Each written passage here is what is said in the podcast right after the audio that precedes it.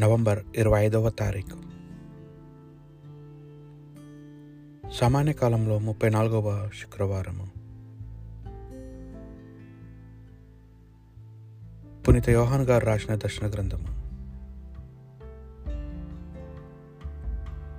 అంతట దివి నుండి అవతరించుచున్న ఒక దేవదూతను నేను కనుగొంటిని.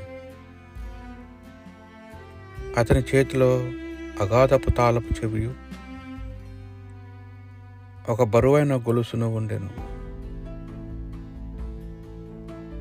పిమ్మట సింహాసములను సింహాస నీలగు వ్యక్తులను అటు నేను చూచి తిని తీర్పు తీర్చు అధికారము వారికి ఇవ్వబడెను ఏసు విదితమనొచ్చిన సత్యమును దేవుని వాక్కును ప్రకటించుటచే ఉరి తీయబడిన వ్యక్తుల ఆత్మలను కూడా నేను అక్క అట్ట చూచి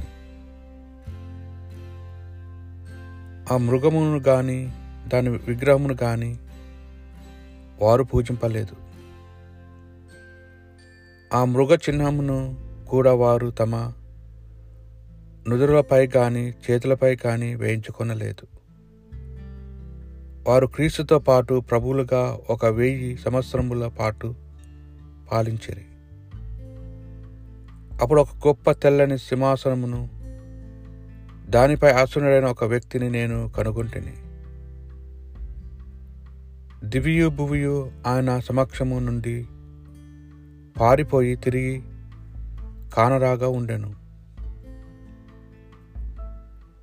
పిన్నలను పెద్దలను ఆగుమూతులందరూ తారతమ్యము లేకుండా ఆయన సింహాసనం ఎదుట నిలిచి ఉండటానప్పుడు నేను గమనించి తిని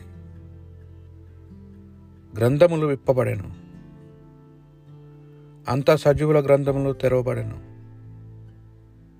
గ్రంథములలో వ్రాయబడినట్లుగా వారి వారి పనులను బట్టి మృతులకు తీర్పు తీర్పబడును.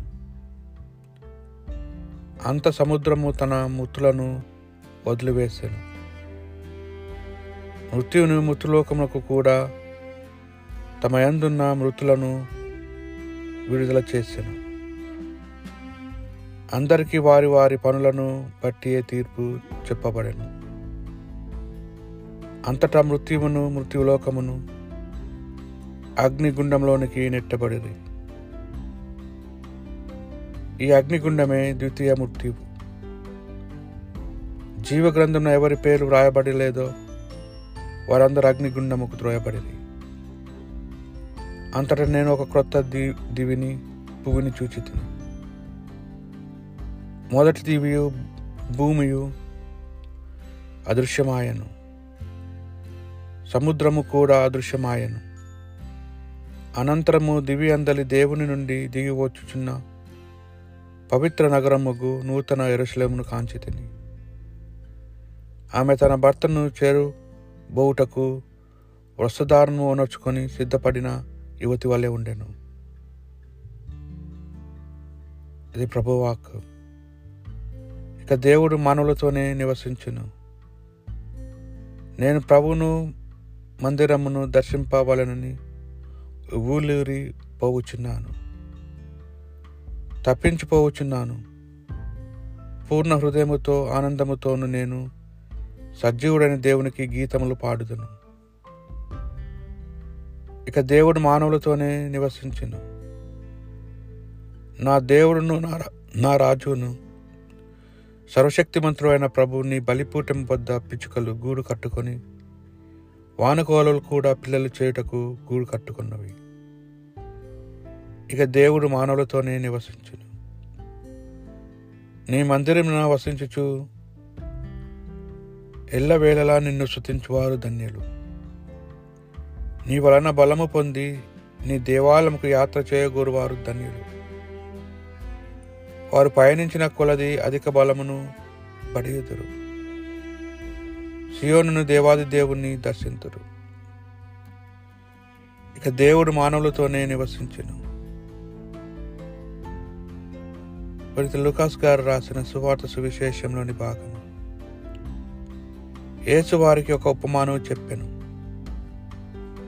అంజూరపు వృక్షమును తదుతరి వృక్షములను చూడుడు. అవి చిగురు తొడుగుటకు చూచినప్పుడు వసంతకాలము సమీపించదని తెలుసుకొందరు. ఇవన్నీ సంభవించినట్లు మీరు చూచినప్పుడు దేవరాజ్యము సమీపించుడని తెలుసుకొనుడు. ఇవి అన్నీ జరుగునంత వరకును ఈ తరము గతింపదని మీతో నిశ్చయముగా చెప్పుచున్నాను. భూమాకాశములు గతించిపోవును. కానీ నా మాటలు ఎన్నటికి గతించిపోవు. ఇది ప్రభు సువిశేషము.